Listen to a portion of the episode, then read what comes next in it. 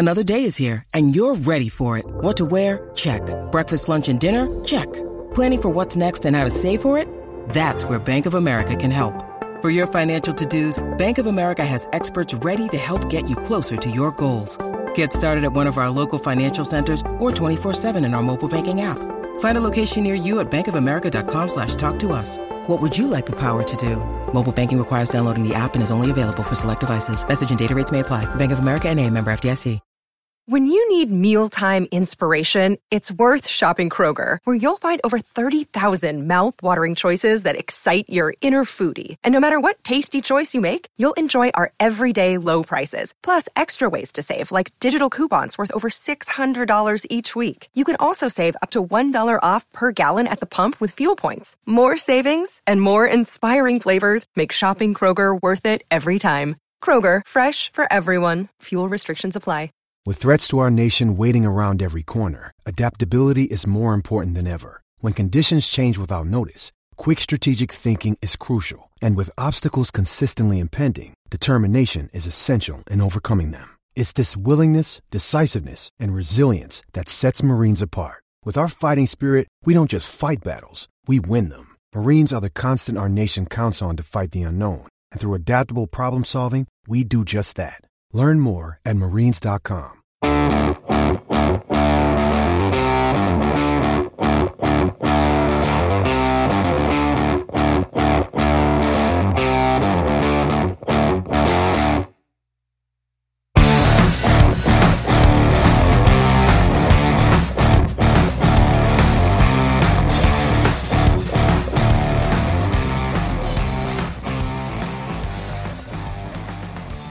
everybody, welcome to the Hammer and Rails podcast. I am your host, Andrew Ledman, I'm Casey Bartley. and we have got a special guest with us this week, writer from the site, uh, Drew Schneider, one of our football experts. Say, thanks for joining us, Drew. Hi guys. Wonderful. Dynamite drop in, Drew. Um, one extra word and way less energy than we demanded. Yeah, so we're off to a good start. Um, I'm suffering, guys. I'm my day into my post uh, vaccine, and I'm about uh, warmed over. ah, Oh I, crap! I understand. I understand. It took me about 40 hours to uh, feel really back to normal, so I completely get it. So, before we jump into the football, which is going to be the main focus of our podcast today, um, we did want to give a shout out to uh, Madison Layden, rising sophomore from the Purdue women, who has been invited to participate in the USA Basketball Under 19 team trials. So she has the opportunity. Um, the trials are going to be in Denver, Colorado. Actually, a week from today, they start. Uh, wait, May 14th to 16th. We are recording this on Friday, May 7th. Um, looks like there are going to be 27 people invited, and there are 12 uh, women chosen for the team. So good luck to her, and hopefully we can have a Boilermaker representing t- Team USA at the under 19 team. So that would be great news uh, for the women's team and some great exposure for her, and she can come back and be one of the leaders on the team next season in uh, Coach Sharon Versyp's last year. So that would be great news. Um, now on to kind of the reason why we brought Drew on. He's one of our uh, football experts on the uh, on the writing staff here at Hammer and Rails. He certainly knows more than I do. So uh, anybody who knows more than I do, I consider an expert. So uh, we'll just go from That there. is a big field, Ledman. Yeah, it is a low bar. So uh, I think I'm devaluing the, the the term expert, but you know, it's my podcast. I can do what I want. So uh, we will we'll just keep it in. Keep it in. Um, so as you know, the transfer portal is pure chaos. Uh, I don't even know who's on the football team at this point. There's been so many exits, so many additions. So we wanted to take a little time and go over who Purdue has added and kind of what it means for the team going into the 2021 season, which seems like it's going to be a pretty important one for uh, Jeff Brohm and his time at Purdue after things have kind of not gone the greatest these last couple seasons, and some of the fan base has already begun to sour on him. So he's really hoping for a turnaround in 2021. So we're going to start with uh, the grad transfer kicker who is coming in, uh, Mitchell. And I'm going to butcher most of these names because, again, I don't know who a lot of these people are. I've not seen them play. Um, so it's Mitchell uh, Fineran, uh, who is coming in. He uh, will take the place of J.D. Dellinger. So, you know, we needed a kicker. We got a kicker. Do you either of you have any uh, great insight on what we can expect from this guy? Um, I mean, basically after camp, uh, the coaching staff went out and said we have to find a somebody that can reliably kick the ball, and this guy came on the market, um, and apparently that's what he can do. Uh, and so I think this was a case of just pure need because uh, I could tell with the uh, interviews um, after camp that uh, the coaching staff was uh, not pleased with what they had uh, coming in a kicker for next year. I've got a couple Yeah, stats and I that are nice. Oh, love love stats. Love Let's hear them. 32 of 43 on field goal attempts uh, over his three seasons with the Bulldogs. 74%, that's a solid C. But 109 out of 111 on extra points. So it sounds like he's accurate, even if he doesn't have the biggest leg. I believe his longest kick last year was 50 yards. Yeah, that's what I see as well. And I mean, it, it's hard to kind of take a look at an entire career of field goals and not know the circumstance and not know um, anything about those particular kicks. But let's just hope um, that he can come in and kick for us because if the if the coaching staff was that desperate and worried after spring ball, you know they're looking for an upgrade. And uh, it looks like in his most recent season at Samford, he was 15 of 18 on field goal attempts, um, and that's something you can live with, especially for a guy who's going to come in and you, you exactly have to learn the system as a kicker, but you know you just have to go back there and, and put your leg behind the ball. So hopefully it should be a quick transition for him, even though he is moving from the um, FCS level to, uh, I guess is it it's FBS still technically. Footballs are the same size, names- Ledman. exactly. The names are all stupid. Um, so hopefully uh, he comes in and he can perform just as well, if not better, than um, J.D. Dellinger has. So I tell you what, Well- if he's good, I'm I'm willing to give Brohm a new contract because all I want out of a coach is his ability to find kicking talent. what you know, I watched a lot of Ted Lasso. I'm sorry. you, you talk you talk about my low bar for the word expert. That's a low bar for a coach right there. so uh, on the offensive side of the ball, looks like we really only have one addition that I can uh, think is going to make an immediate impact, and he is coming from Jeff Brohm's old stomping grounds. Um, he's an offensive guard. His name is Tyler Witt. So, uh, Drew, what do we know about this kid? Um, he's played a lot of football. Uh, he's out of Joliet, I believe, um, Illinois. So he's sort of coming back uh, closer to home. Um, he started 43 games for Western Kentucky, um, one of their most uh, you know decorated offensive linemen over the last few years. Um, and he should slide right into the right guard spot, uh, sort of like what we did a couple years ago with the uh, uh, Western Kentucky transfer on the offensive line, whose name escapes me at the moment. Yeah, uh, you know, we we've had a lot of transfers these last few years, so it's not surprising that we can't remember them all. Um, Casey, I know. I've, I've also been watching a lot of uh, British Bake Off, so decorating very important. uh, well, yeah, it's all about presentation on the Great British Baking Show. Um, you want to get that handshake from Paul Hollywood, and uh, if your if your cake doesn't look good, you're not going to get that handshake. Truer words never spoken. Um, so I know offensive line at Purdue is always, at least recently, probably the last five, six, seven years, has been something we've always worried about. Do you think this one guy is going to be enough to to put our minds at ease a little bit, given the improvement that the line showed last season? Um, I mean, it depends if Greg Long can play left tackle. That's the big question. Uh, you know, he came in as a right tackle. but He's played a little left tackle at UTEP before he got hurt. Um, if he can play left tackle, I think everything uh, will sort itself out well enough uh, to be semi-competent. Uh, but i- i- if he struggles, then I don't know if Purdue has anybody else that can play that position. So basically, we're one deep. Yeah, I mean, we can start throwing bodies out there uh, after that, or guys that have sort of played out there and not done well, or just guys that haven't played out there uh, yet. We haven't seen, but I think Long is the plan A, B, and C, and hopefully uh, we don't get to plan D. well, let's hope not. Let's hope not. Um, so he is really, like I said, he's really the biggest addition on offense, and really the only one that we think is going to make a difference. Uh, he may actually be the only player we've added from the from the portal on offense at this point. Uh, There's but I, actually one guy. Uh, we brought uh, Dylan Downing back uh, from UNLV. Um, Okay. So he, he's out of Carmel.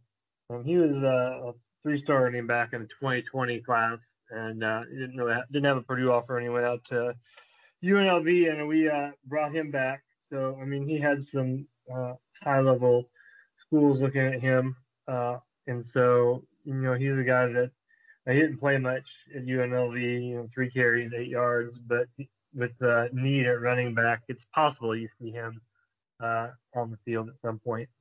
yeah, we've had a lot of uh, departures at running back, so that could de- that could definitely be a, a position of need. So the, probably the the biggest impact we've seen this offseason though is additions on the defensive side of the ball. Um, I believe Purdue has added five players from the transfer portal, so we're going to give uh, Drew some time to talk about each one of them. Um, but uh, overall, I mean, what do you think before these before these additions came in? What was the outlook for Purdue's defense? I mean, it was super, super thin at a lot of positions. Um, the defensive line was, I, I didn't know who was going to go on. The defensive line was going to struggle, and the back end, um, you know, corner was going to be an issue as well. So there was a lot of, a lot of makeup uh, in the defense, and you know, I think this new transfer rule really helped out Purdue because they were able to go back and uh, correct some maybe some mm, indiscretions previously in recruiting. Um, where if you notice a lot of the players going out are on offense and a lot of the players coming in are on defense. Um, the the, the roster is actually starting to balance out a little bit more, where you know we lose a running back and bring in uh, a defensive tackle, or then we lose a tight end and bring in a cornerback, and that's uh, definitely on purpose. Um, we're trying to sort of balance out uh, the roster on offense and defense now. Yeah, yeah, and that I mean, it sounds like it's something that needed to be done, and and we've seen the product on the field and know that for for better or worse, the defense what, what we've seen on the field is what we we we're gonna get. So Worst. um, yeah, I was trying to be I was I was trying to be generous, but just couldn't figure out a way to get there. Um, you know, I don't, I don't want to I don't want to put down the players or or anything like that, but uh, I maybe perhaps the best way of saying it is the system has failed them. Um, you know, they've had three. This will be the third defensive coordinator in three seasons. Um, Brohm has perhaps, uh, in my opinion, fired Holt uh, too early. Should not have fired him. Um, and then last year's debacle with Diaco uh, just set the team back an entire year um, and put players in schemes that they weren't comfortable in with personnel that didn't fit. And now we're we're restarting from scratch where we should have been able to do this last year. You know, if they really wanted to fire Holt, he should have had someone in mind rather than getting a guy who seemingly everyone in the football world hates in Bob Diaco. All Not worlds. many people have anything nice to say about Bob. I, I, I've never met the man personally, but every time I mention his name last year, people, especially people from the uh, Midwest, I mean, I talked to some, uh, was on some guy from Nebraska's podcast. He was like, "Oh God, he's awful. You'll hate him. He won't last uh, more than a season," and he was right. Yeah, I, I, I will never understand that hire. Um, I, I don't know if perhaps because I don't I don't think him and Brohm had an existing relationship prior to hiring him. So no, but I- he had the point that he was Poindexter coached for him uh, okay, at UConn.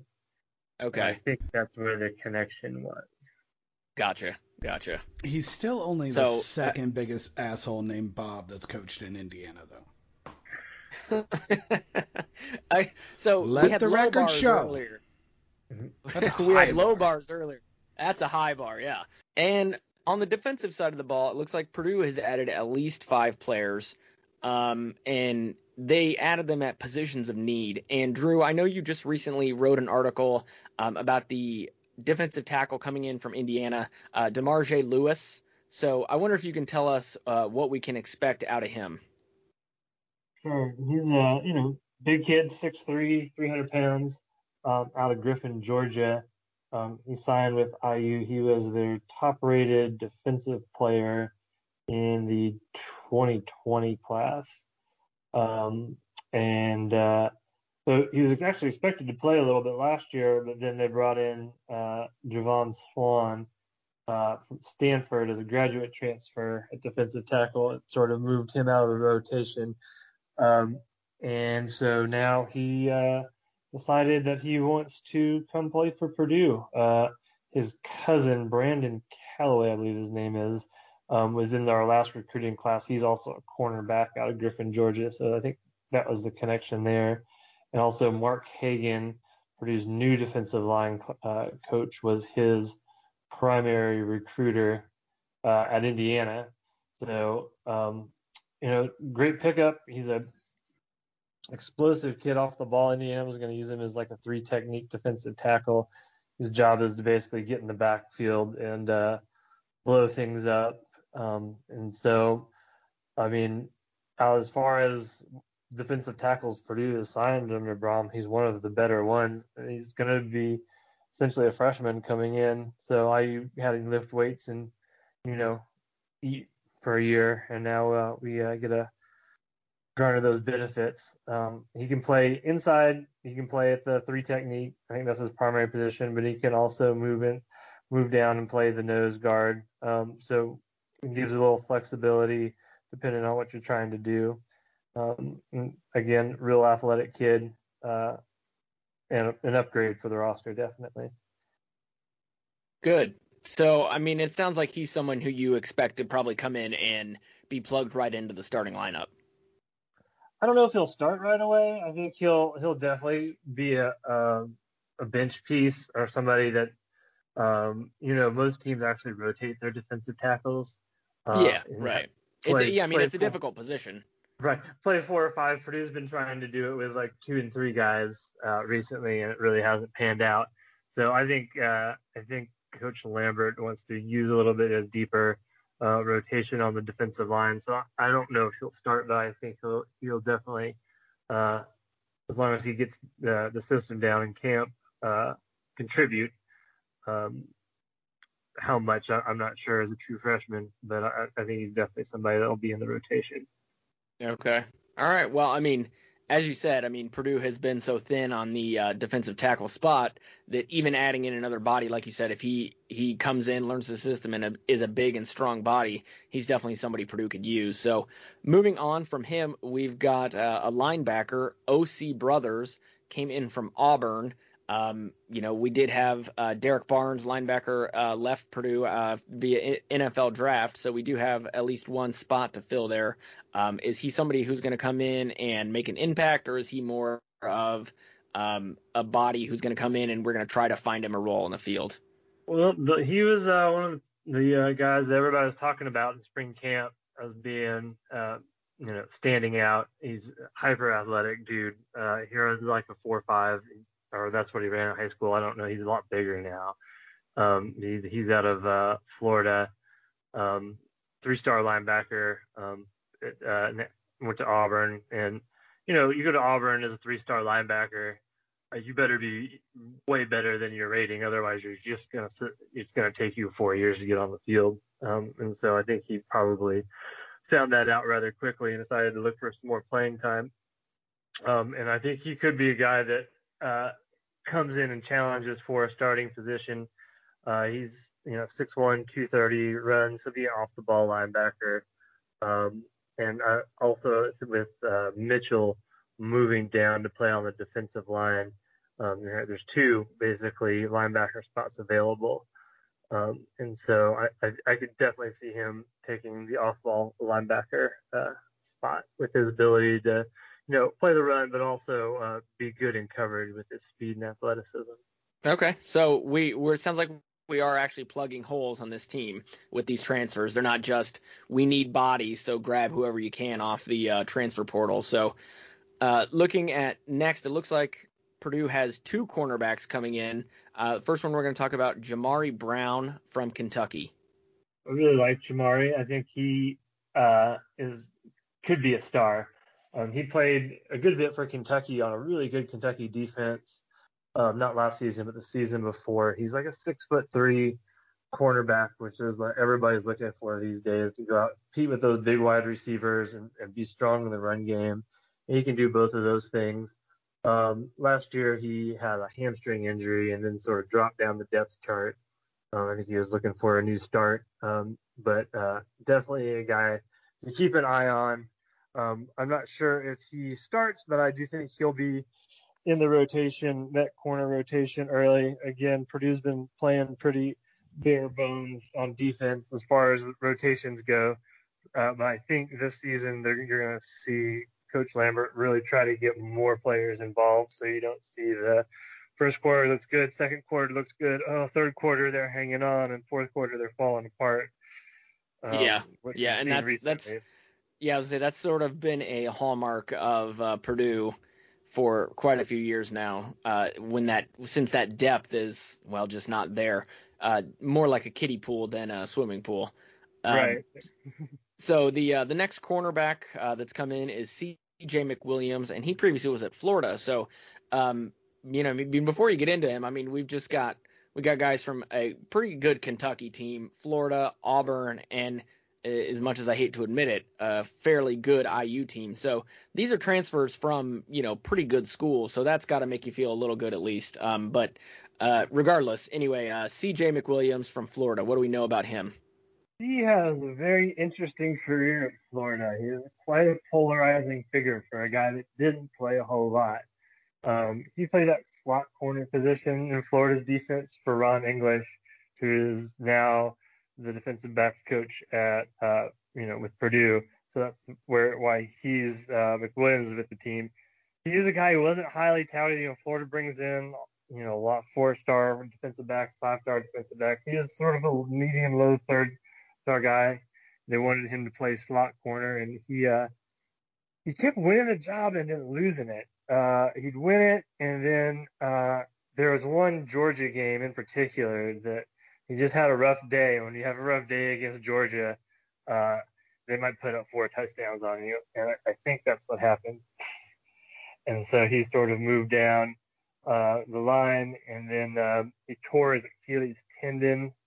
Um, oh, yeah, as a uh, I think as a sophomore, and sort of fought back from that, and was in position last year. He started the first game for Florida and then I'm not really sure what happened. He just uh, opted out and decided to transfer, grad transfer. So I don't, it was a bit of a tumultuous time in Gainesville, but I think uh, you know if you if you've got the talent to win the starting job in you know in Florida, you've got some definite ability. He'll come in, and I think he'll probably start at that slot corner position. He's a little smaller speed and the, and the quickness to sort of cover those uh, inside slot guys. So it'll be between him and probably maybe Dedrick Mackey uh, to see who gets that spot. Okay, so I mean, again, it sounds like a guy who is is very talented and can hopefully come in and make a difference on a team that, quite frankly, if nothing else, could use his depth um, in order to stay fresh in the third and fourth quarter. So We've got one more guy to talk about, and he's going to be the second uh, defensive lineman uh, Purdue has added, and it's going to be Joseph Anderson, formerly of South Carolina. And before we started recording, you indicated that he is the one who you think could have the biggest impact or could be the best uh, get for Purdue. So do you want to explain why that is? Uh, yeah, I mean Anderson is a you know a four-star guy. If he were in one of Purdue's recruiting classes, I think he'd be top ten all time. Uh, as far as as rating, yeah, he'd be the, Purdue's sixth best uh, recruit ever. Uh, Wait, in like in Purdue history? Since two four seven. Since they started rating, yeah. Rating. So 2000 looks like 2001. Kyle Orton is on the list. So you know, in the last 20 years. Oh, oh wow. Uh, and so that's uh, God. I'm looking at Purdue's really been snake snake bitten in that their top ten. Uh, yeah, I don't. I bet Kyle Williams is on there, isn't he? Well, let's see. Selwyn Lymon is number one. Yeah, Doug Van, Doug Van Dyke is number two, who never played a snap at yep. Purdue. Uh, JB Paxton is number six, who never played a snap. Never played a snap. And Maliq Carr is number seven. Wow. But Joseph Anderson would be number six. And there we uh, go. So, Slot him in. So uh, we'll slide him in above old JV, push him down uh, the line a little bit. Um, Anderson is uh, a guy that is going to play defensive end or defensive tackle. Uh, he's uh, 6'3", 275 pounds. Um, so about the same, a little shorter, but uh, you know George Karlaftis sized uh, defensive end. Um, and he's uh, supposed to be really um, scheme flexible, so that means you can play him at defensive end um, if you want, especially against a team that's going to run the ball a lot. Um, holds up well against the run with his size. Um, he's not super like bendy, explosive like uh, Karlaftis is. So his best spot's probably going to be inside, um, playing one of the defensive tackle positions, probably the three technique as well. Um, and so an, another guy that um, is he's stronger than he is, at least when he was coming in. Reputation was a guy that was just super strong, maybe not the most refined uh, skill wise, um, but uh, definitely. I mean, he was uh, you know played at the the opening and was uh, definitely an elite recruit, top 150 uh, recruit in his recruiting class. So he was a huge pickup, um, and would like I said, be one of the top uh, recruits in Purdue history. And basically what they're getting is uh, a guy he played what he played one game in 2019. He played three three games in 2020. Um, and but this guy with talent, South Carolina, uh, you know, hasn't been a good football team, but they've had a lot of good talent on the defensive line. And so he's sort of got stuck in a shuffle behind a couple of five star kids and uh, you know decided to come grab some playing time at Purdue. Um, I think he's a guy that could start uh, again, depending on how he gets the system down, but should definitely be uh, in the rotation. It'll help Purdue out a lot um, against run-heavy teams, uh, holding up and then you know slide inside and get some good pass rush uh, from the defensive tackle spot. Good, good. I mean, when we saw last season when uh, Big George Karlaftis went down, how much that changed the defense. So if we can get people to help him out, take away some of the double teams that he faced, and maybe get any sort of uh, pressure on the quarterback, it can change the face of the defense entirely. So what you know, we talked about what you thought of the defense coming into the season with these five additions on the defensive side of the ball. What do you think that does for the outlook of of the defense, what the defense can be. Well, I mean, Jeff Brohm has been talking up uh, the defense being a lot more aggressive this year. I heard we're going to light the field on fire with yeah. gasoline or something that's, like that. That's that's the, that's the rumor. Is that what it was about? yeah, uh, it, yeah. It's just the. It, I think it was like intensity, and we're going to light the field on fire. Oh, I uh, thought we were going to save money and get rid of the program. Yeah. No. I think you'll need a little bit more than gasoline for that. Uh, not, not if you're creative enough. So that's what no. we're gonna do, though. Is I guess we're gonna go out and play. We're gonna be a little bit more aggressive and try to get off the quarterback. Um, send some more. Uh, Lambert's got an interesting scheme where he's got three three down linemen that are are pretty much always with their hand in the dirt, and then a fourth guy who's going to be Demarcus Mitchell, who sort of roams around the defensive line. So he might line up as a defensive end, or he might slide in and sort of blitz the A gap, or he might slide all the way outside, um, just depending on what Lambert wants to do. So that should be, it'll be interesting. It's not like your traditional uh, four man front, but not Bob Diaco's, you know, three man front either. Uh, should be able to get a little more pressure. I think Karlaftis and Mitchell are probably our two best defensive players, having them uh, both out there on the line of scrimmage should should help a lot. So just to be clear, to go back to the fire thing, instead of being basketball on grass, we're going to be bonfire on glass. Grass. On yes, on glass. Glass. Um, I I think the idea is we're going to uh, put gasoline on the field, and then when the team runs out through uh, you know the big train, they're gonna still have the fireworks and they're going to see if the field catches on fire and use it as kind of an intimidation tactic. Are we calling this field the furnace again? Is that, is Yeah, that- yeah, yeah. Um, we're bringing back the furnace, um, but this time it's going to be real. Ah. Because that was the best thing uh, that Hazell ever did was try to make the furnace happen. It, and it did not happen. It did not. Not happen. But um, yeah, I think the defense um, with with more depth should be in a better position uh, to attack. This should be the best defense Brohm's had at Purdue. Uh, talent wise, I think the defense probably has just as much on front line talent as the offense this year. So yeah, and that's that's a that's not something we've been able to say. Um, I mean, No. his deep his defense was was good the first season. They were great against the run. Um, that was a lot of players who were holdovers, of course, from the Hazell era, who Brohm and Holt were able to get much more out of than Hazell was. But you know, when those players went away, you saw the defense slowly get a little bit worse each season. Um, so hopefully now they've they've got enough of their players in and they can hopefully build to the defense that they want. Even though, like I said, we are going to be on the third defensive coordinator in three seasons under Brohm.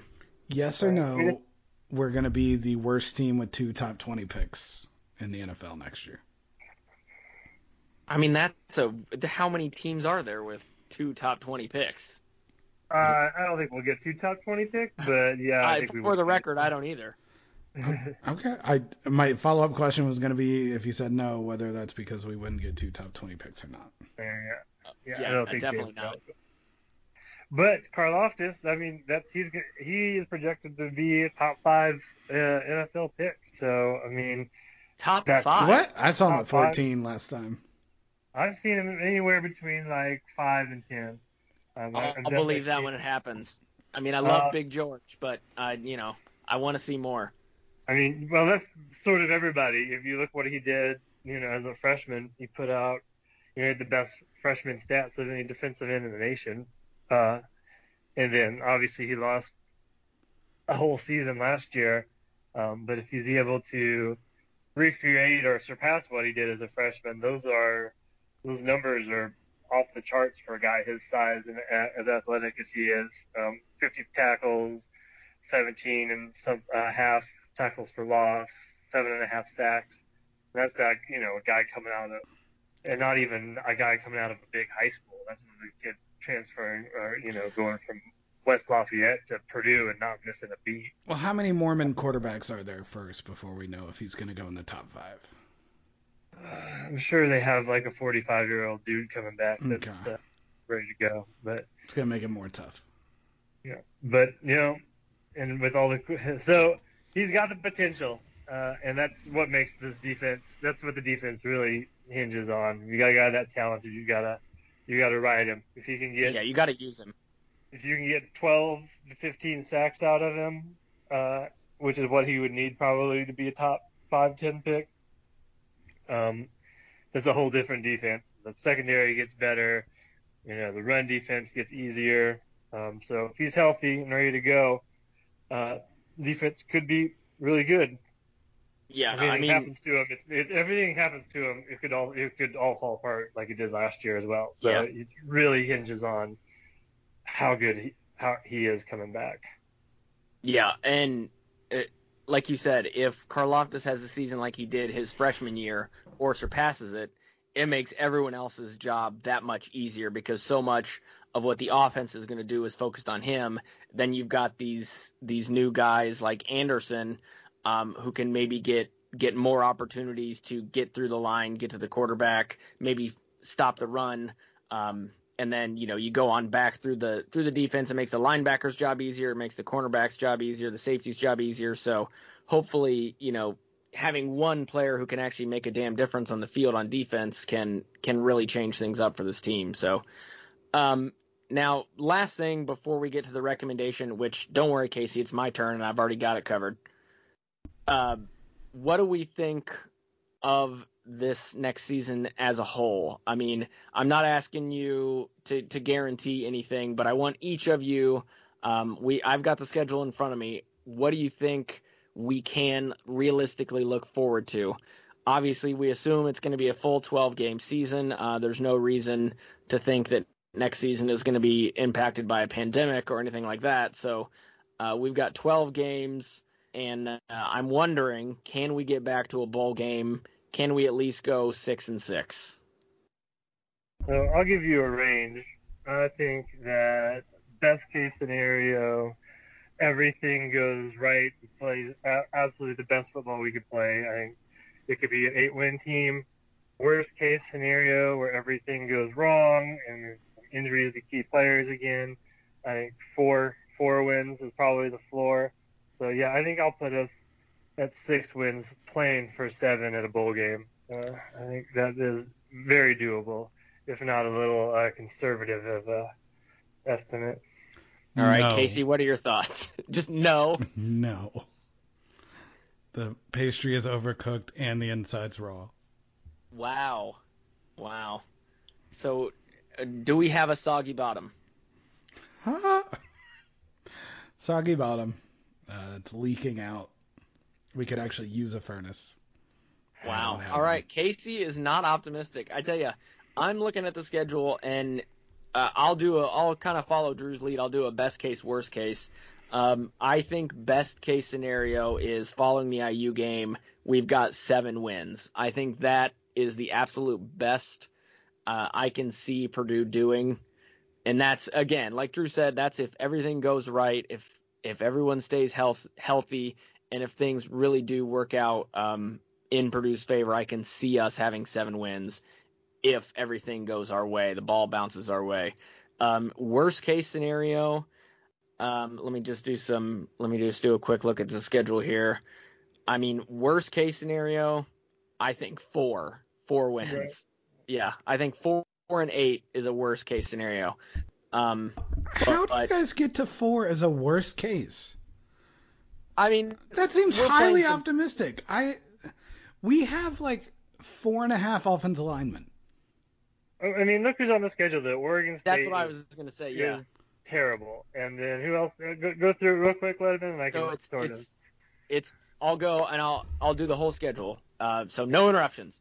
We got Oregon State at home, UConn on the road, Notre Dame on the road, Illinois at home, Minnesota at home, Iowa on the road, Wisconsin at home, Nebraska on the road, Michigan State at home, Ohio State on the road, Northwestern at Wrigley, and then IU at home. Am I missing something? Well, I think you're I think you're overestimating how good Oregon State and UConn are. You're telling me Right. every team in the Big Ten couldn't beat us? No, no, no. I mean, Who Purdue besides could- I Illinois mean- sucks? I mean, we beat. How many times have we beat Iowa? Like every time we played them under Brohm? I, I honestly don't know.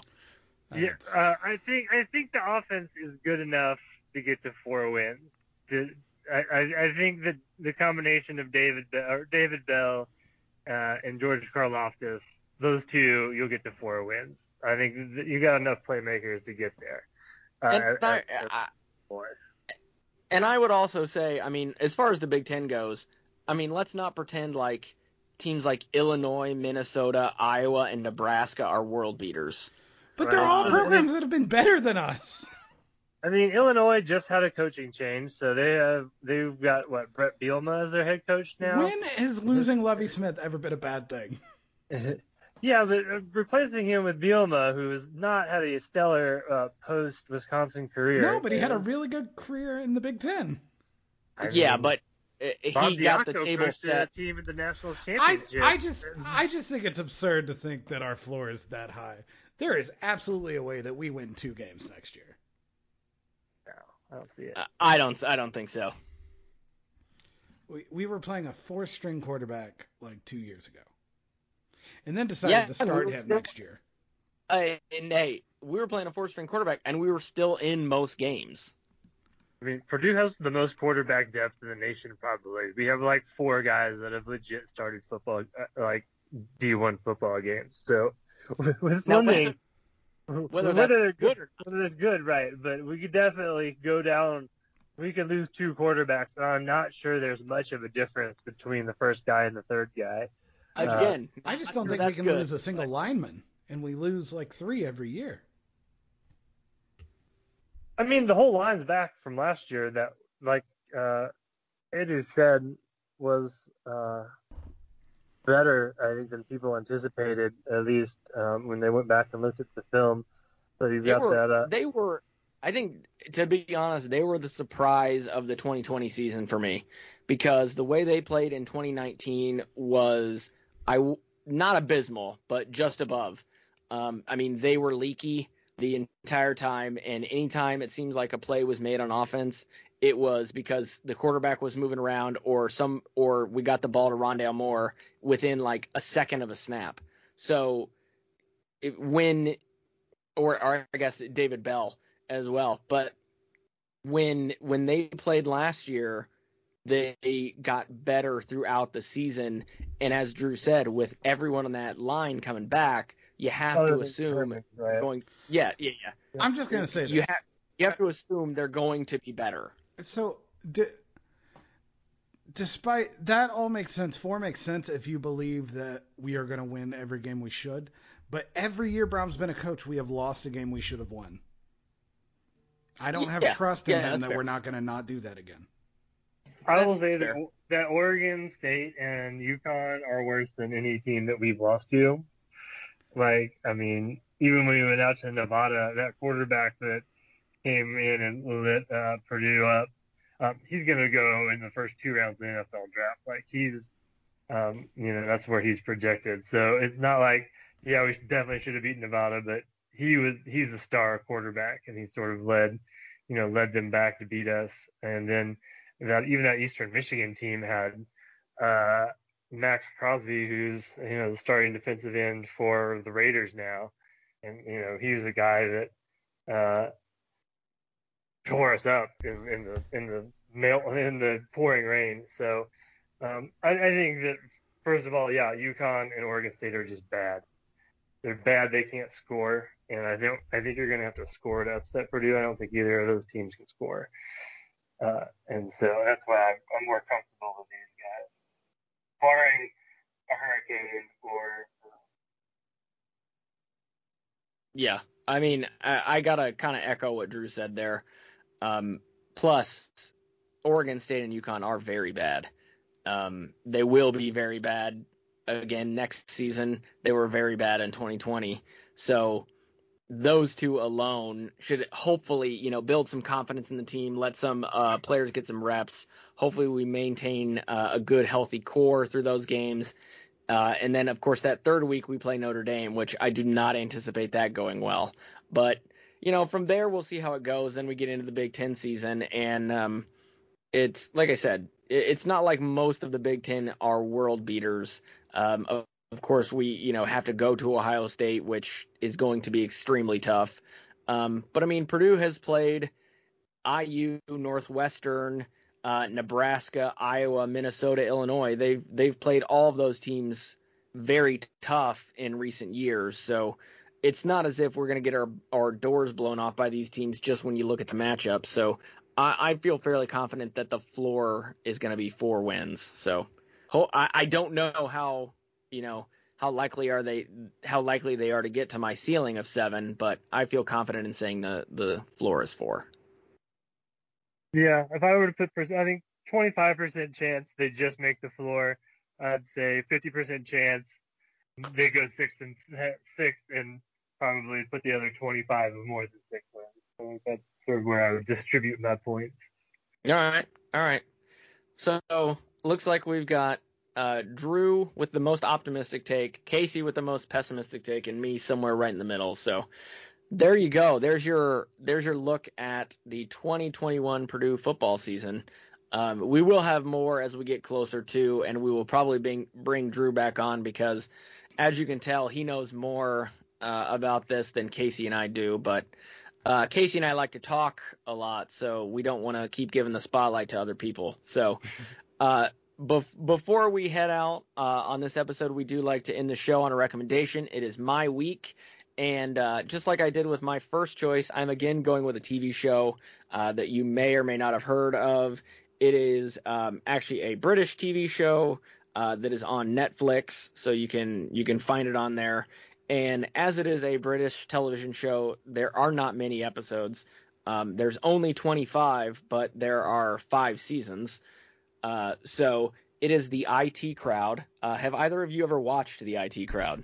Boo. Yeah, I think my nerdy wife might watch that. Is that the sketch Casey, I- comedy like one? No, not at all. Am I thinking of what'd you call it? The IT Crowd. Now Casey is furiously googling to see. Yeah, that's what I'm he- thinking of. That, that is very sketch comedy like. Oh no, not at all. Yes. it I don't. I don't think you know what sketch comedy is. Saturday Night Live is sketch comedy. I know what it is. I'm saying the humor is like barely above sketch comedy. Oh, that's offensive. Uh, the IT Crowd is, to me, one of the funniest shows I've ever seen. So, is basically these uh, two nerds who work in IT and uh, their female boss who has never worked in IT and basically gets a promotion to run the department um, and goes down there and obviously it's like a workplace comedy so they become reluctant friends and blah blah blah. Um, and you you may uh, know a couple of the people who are on there. Um, noel fielding the guy who casey actually becomes one of the hosts on great british baking show uh, is on it. And then uh, matt berry who you've probably seen him um, he's he's in a lot of stuff. He's in the fx show what we do in the shadows as like the main vampire on that show if anybody watches that. But uh, this is just like i said it's one of the funniest shows i think uh, i've ever seen. It's it started in 2006 so it's about 15 years old at this point but it is so funny and if you if you just want to try to watch one episode let me give you one episode um, to kind of see if you want to get into it. This is one of my favorites. I gotta find uh, uh, the actual name of it and tell you where it is. Okay so the one i'm telling you to watch if you want to try to get an idea of if this is the show for you. Season 2 episode 1 titled the workouting. It's only 24 minutes long and you if you don't laugh at this episode it's not for you and that's fine. You know not everything has to be for everybody. But watch this episode. It's 24 minutes long and uh, thank me later because i guarantee you will enjoy it. So there you go. Hold on, you can't make an asterisk and then guarantee you'll enjoy it. It's one or the well, other. okay fine. Not everyone will enjoy it but i think it's quite enjoyable. Don't get on me with your semantics casey. I'm not here for it don't take away my joy I'm just saying, I thought we'd last more than three episodes in before we got a stinker of a reference. you recommended a recipe podcast It's really week, good. so I don't want to hear it. A lot of people listen to podcasts. Yeah, I do too. But and a I lot mean, of people eat saying. food. Uh, I think the jury's still out on food. Okay. So uh, that is the that is the recommendation. The IT crowd. You can find it on Netflix. I think it's great. Casey thinks it's garbage. Drew is not sure. Um, My but wife likes it, so she probably gives it a thumbs up. there, there you go. So Drew's wife likes it. I'll, I'll count that as two out of three. We'll go from there. Uh, so for my for him. Exactly. Exactly. So that is all for this week. We will be back next week. So for myself, Casey, and Drew, thanks for joining us. Uh, make sure to like, rate, and hammer that subscribe button. We'll see you next week, folks. Are you going to say barbecue sauce? Barbecue sauce.